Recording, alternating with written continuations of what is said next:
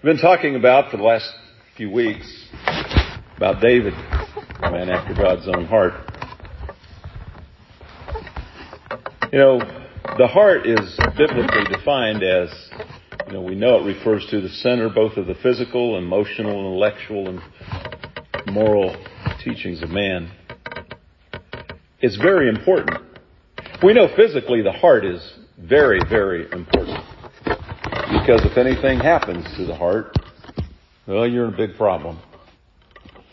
But morally, faithfully, before God, that if anything happens to your heart, will de- determine how close you are to Him.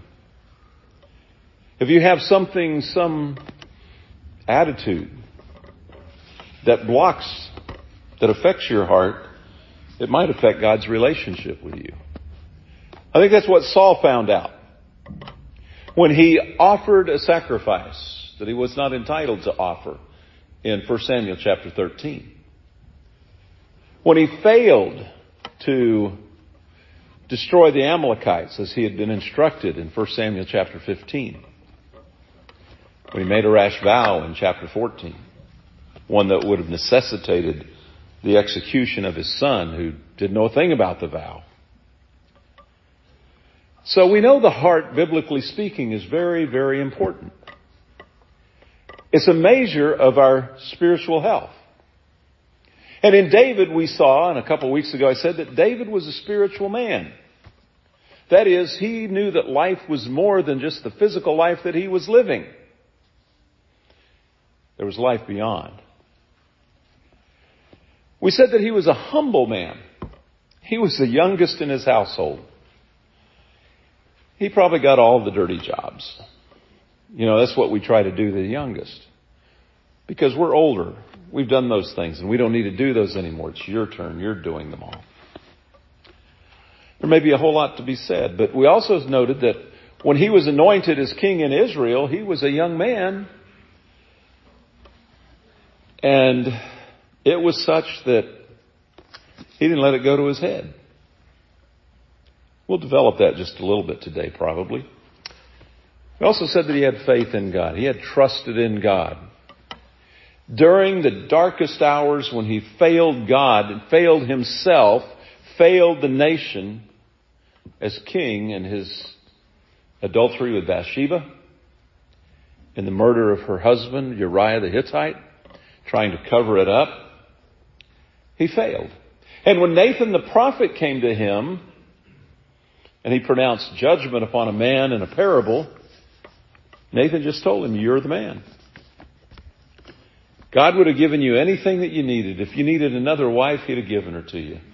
My words, not in scripture, but implied. God would have taken care of you. You didn't need to do it your way in this regard. And he just said, I have sinned against the Lord my God. So he trusted God in his repentance. And we're going to talk about that today as well as we develop some other topics. Some other qualities in the life of David, a man after God's own heart. Why? So that we can look to David, who points us to Christ, but also as we see in David those qualities of life, we can strive to imitate him as well. After all, it was Paul who said, Be therefore imitators of me as I am of Christ in 1 Corinthians chapter 11 and verse 1. And that's what we want to do. David, I believe, was one who we could safely say was devoted to God. What does that mean? Well, it means a lot. It means that he loved God first and foremost. And where did he learn to love God to that degree, to that depth? Well, I think it was taught to him from a very young age. As the Shema taught, as we looked at it several months ago, in Deuteronomy chapter 6 verses 4 and 5, it reads, Hear, O Israel, the Lord our God, the Lord is one. You shall love the Lord your God with all your heart, with all your soul, and with all your might. And these words that I command you today shall be on your heart. You shall teach them diligently to your children. Shall talk of them when you sit in the house, when you walk by the way, when you lie down, when you rise. You shall bind them as a sign on your hand, and they shall be as frontlets between your eyes. You shall write them on the doorpost of your house and on your gates. Those first two verses, four and five, is that what we should do? That's the actual Shema. The rest of it is how we develop that. That's how David developed that. Every now and then you go to somebody's house. Maybe you have them in your house. You might have a sign. Some people will have Joshua's quote. As for me and my house, we will serve the Lord. Kind of lets, is a subtle reminder there that we're going to serve God. It's a reminder to, thing to our friends as well. This is a house where God is respected. David loved God. He was devoted to Him. Ahava was that word that's used in Deuteronomy chapter 6. It carries that idea of a longing for or a breathing for another. When we truly love God in this way, we give Him every bit of our life, our heart, our soul, our mind. It's giving God every single bit of our being. And that's what Paul would say in Romans chapter 12.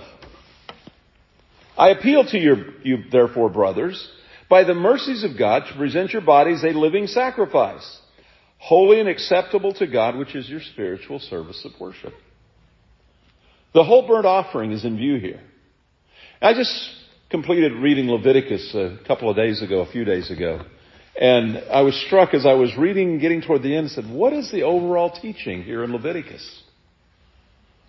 Well, I think simply put, it is God is holy. And if you're going to come before me, I want all of you. I don't want just part of you. I want all of you. We think of Leviticus as being a book with a lot of blood and gore and sacrifice and rules and regulations. It's all trying to instruct Israel, I want you to be holy. I don't want there anything to be defiling in your life. I want you to love me so much that you will do everything to imitate me. I want you to be consecrated. You know, consecrated literally means dedicated, set apart. You read in the book of Leviticus of all of the objects of the temple and the tabernacle of the worship that would be done there, that they were set apart holy to God. And that the altar was holy and it made the sacrifice holy. It was set apart. And that's how God wants us to be. He wants us to be set apart as a living sacrifice. It says, do not be conformed to this world, but be transformed by the renewal of your mind that by testing you may discern what is the will of God, what is good, acceptable, and perfect. God wants us to love Him that way. And as such, David is one of the, maybe the only king in Israel that never worshiped idols. He just didn't have them. He was God's man. He was devoted to God. We need to learn to be devoted to God in all that we do. This is not just a nice thing to do while we're living. It's what God wants of us. To be devoted to Him in all things. And that means we're going to be trusting in Him for all things as well. Well, David was not only devoted, he was very penitent. We saw that, as I said and mentioned in my introduction, that he had trusted in God, had faith in God when he confessed his sin before God with Bathsheba and killing Uriah the Hittite. But it was such as well that as we read in Psalm 51, we read of his penitence. Psalm 51 to the choir master, a psalm of David when Nathan the prophet went to him after he had gone into Bathsheba. Have mercy on me, O God, according to your steadfast love. According to your abundant mercy, blot out my transgressions. Wash me thoroughly from my iniquity and cleanse me from my sin. I know my transgressions and my sin is ever before me. Against you and you only have I sinned and done what is evil in your sight, so that you may be justified in your words and blameless in your judgment. He said, Lord, I sinned against you. There was not a sacrifice that David could have offered under the Levitical system for his cleansing. And yet God accepted him. Took away his sin. Didn't take away the consequences, but he took away his sin. He was penitent. And later on in life, he would recognize, and David wasn't perfect. He didn't walk sinlessly perfect before God all of his days. He messed up just like you and me, but when he realized, he came back to God. This was just one of those times in which he did recognize it. He goes on to say, Behold, I was brought forth in iniquity, and in sin did my mother conceive me. Behold, you delight in truth in the inward being, and you teach me wisdom in the secret heart. Purge me with hyssop, so I shall be clean. Wash me, and I shall be whiter than snow. Let me hear joy and gladness. Let the bones that you have broken rejoice. Hide from your face my, from my sins and blot out all of my iniquities. Create in me a clean heart, O God, and renew a right spirit within me. Cast me not away from your presence and do not take your Holy Spirit from me. Restore to me the joy of your salvation and uphold with, uphold me with a willing spirit. He said, Father, I sinned. I want the relationship back. I want to be yours. He said, then I'll teach transgressors your ways and sinners will return to you. Deliver me from blood guiltiness, O God, God of my salvation, and my tongue will sing aloud of your righteousness. O Lord, open my lips and my mouth will declare your praise. For you will not delight in sacrifice or I would give it.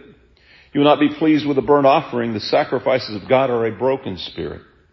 A broken and contrite heart, O God, you will not despise. Do good to Zion in your good pleasure. Build up the walls of Jerusalem. Then you will delight in your right sacrifices, in burnt offerings and whole burnt offerings. Then bulls will be offered on your altar.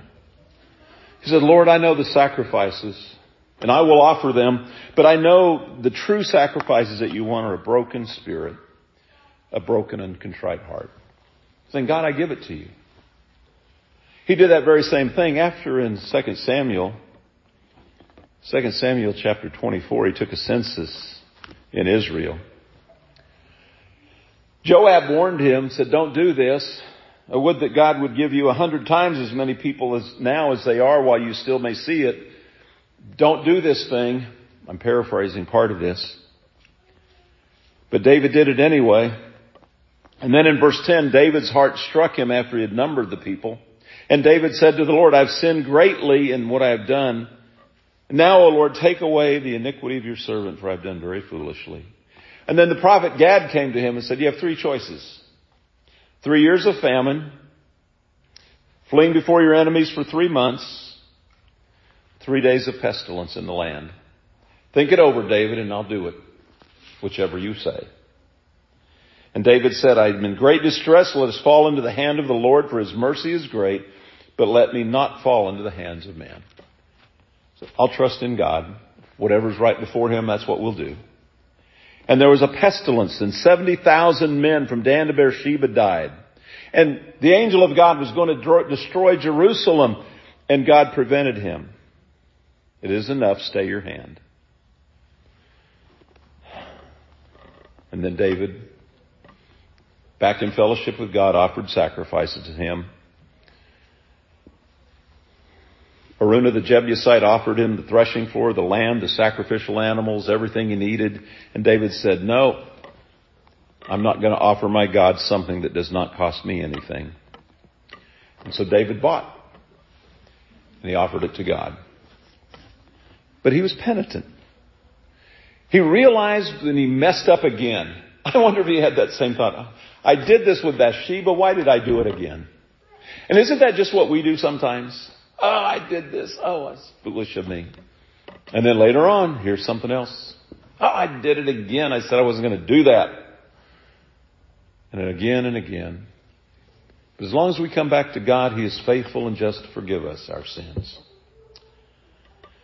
David was also not only repentant, penitent, he was faithful to promises that he made. You know, a mark of integrity is if you make a promise, you keep the promise. Many, many years ago, before we got so litigious, before we had So many things dealing with contracts and two, two people would shake hands on a deal and say, this is the way it is. My word is my bond, even to their hurt. Well, in 1 Samuel chapter 20, David and Jonathan were together and David was fearful for his life. Jonathan had been kept out of the loop of Saul's anger toward David and Saul's trying to kill David. Oops, that's Second Samuel. I need to get in First Samuel. And you know that they made a promise. When David said, no, Jonathan, you don't understand. Saul knows of our relationship and he's keeping it from you. And in verse 12, Jonathan said to David, the Lord, the God of Israel, be my witness. When I have sounded out my father about this time tomorrow, or on the third, or the third day, behold, if he is well disposed toward David, shall I not then send and disclose it to you? But should it please my father to do you harm, the Lord do so to Jonathan and more so if I do not disclose it to you and send you away that you may go in safety. And may the Lord be with you after, as he has been with my father. If I am still alive, show me the steadfast love of the Lord that I may not die and do not cut off your steadfast love from my house forever. When the Lord cuts off every one of the enemies of David and from the face of the earth. And they made a covenant together. A covenant with David, of David saying, may the Lord take vengeance on David's enemies. And Jonathan made him swear again by his love for him. For he loved him as he loved his own soul. Now we move a few a little bit further chapters over after Saul, after David has fled Saul and he's taken over, you know, he's gotten the kingdom now. And in chapter 9, and David said, is there anyone, still anyone left of the house of Saul that I may show him kindness for Jonathan's sake? Yeah. One of Saul's friends, one of Jonathan's servants, a servant of Saul. Yeah, Mephibosheth is there. He's crippled. And David said, send for him. And David restored to him everything. Saul's land, and his wealth. He said, and by the way, you're going to eat at my table. David was a man of integrity and he kept his promises when it would in a time when it would have been so easy to just say, forget that, I'm going to kill this guy because he's the house of Saul. But he was Jonathan's son. I'm going to honor my promise to the man that I loved a man who we had such a good thing together. Well, integrity means you're faithful to the promises that you make, even to your hurt. And so we go through life and we say things and we need to be true to them, even to our hurt. And then finally, and then this lesson will be yours David had confidence in God. Now I realize that confidence could also mean a synonym for trust, you know, for faith. It's one of those words that, you know, it's blending in shades. And I'm taking a little different approach to it here this morning. He had a lot of confidence in God. I don't know, maybe that he learned that out in the pastures with the sheep when God delivered him from a lion and a bear when he delivered him from Goliath and he killed Goliath. I think he learned it and he learned it well. That if I'm with God, he will be with me. And whatever he says, I know it's going to come to pass. I don't know how he reacted when Samuel anointed him with oil and said, one day God will put you on the throne in Israel. But he did. Maybe he treasured those things up in his heart, like Mary treasured the things said about Jesus in her heart. I don't know. But he built his life on those things. And why is this important? Well, Saul had made it his mission to kill David. David fled. I mean, David was still in the palace and he's there, you know, God took his spirit away from Saul and gave him an evil spirit and David came in to play the harp for him, the lyre, and it would calm him. On one occasion, Saul became enraged and took a spear and he threw it at David. It sticks in a wall. Now I don't know about you, but I might be kind of afraid. And if I'm in a situation, if I have a weapon, as David would later find himself with weapons, and men serving him in a ragtag army, if you will, as they fled Saul, and at least on two occasions, he came within close proximity to Saul where he could have killed him. In fact, one of his servants, as they were right there, and I think you take Saul's water and maybe a spear, but his servant is there said, just let me strike him once. I won't need to strike him a second time. So I will take his head off in one blow. And you're not going to have to worry about this guy anymore. And David on those occasions says, no. I will not lift my hand against God's anointed. God's promised him the throne. In a time in which people killed fathers and sons and aunts and uncles, all for the sake of power of the throne, David would have been justified probably in killing Saul. Because Saul was trying to kill him. We would call it self-defense. We would call it, you know, war. But David refused. And that meant Saul, for the longest times, kept pursuing him until Saul got caught up in a war with the Philistines and ultimately lost his life. David knew it was wrong. Saul was God's anointed. You know, we may not know or understand God's working, but He's working. He's working on each and every one of us. And what He tells us is, have confidence in me. I'll take care of you. In 1 John chapter 1, well, the Hebrew writer tells us in chapter 10 and verse 19 that we can enter before the throne of God with boldness, confidence. In the Greek, that would be a word that would indicate the right of a free man to speak. Slaves didn't have that right. But in John, in chapter 1, John in the first four verses talks about their fellowship that they can have with God. They saw it in Christ. It existed in the beginning. I believe with Adam and Eve. And now they saw it in Jesus. He said, we want you to have that same fellowship. Because we have this fellowship and we're writing these things that our joy may be made complete. Walk with us in the light of Christ. And he says, God is light and in him there is no darkness. If we say that we have fellowship with God and yet walk in darkness, we lie and do not practice the truth. If we walk in the light as He is in the light, we have fellowship with one another, with God, with Christ. The blood of Jesus, His Son, cleanses us from all sin.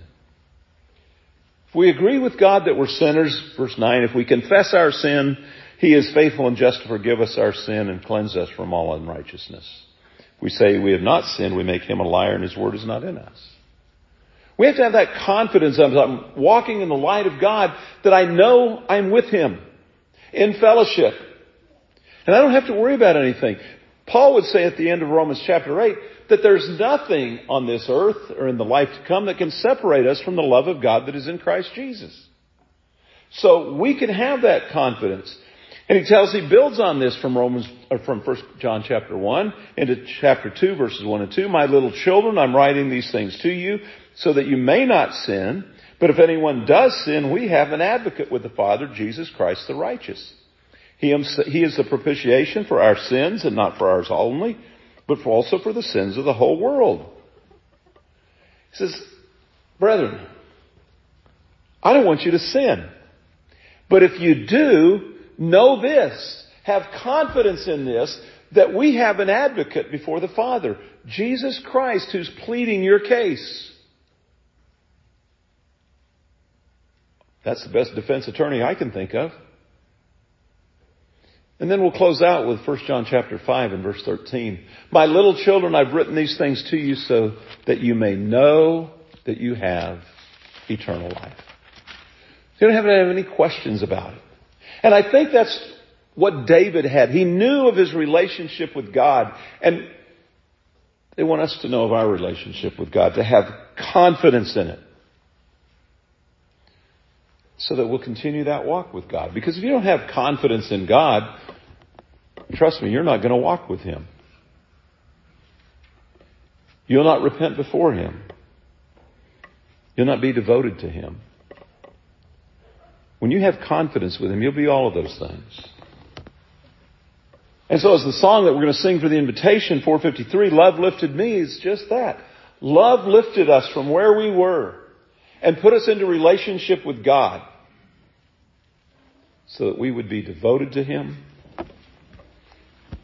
so that we would be confident in Him. I don't know where you are today. I don't know what's going on in your life, but you do. And God does.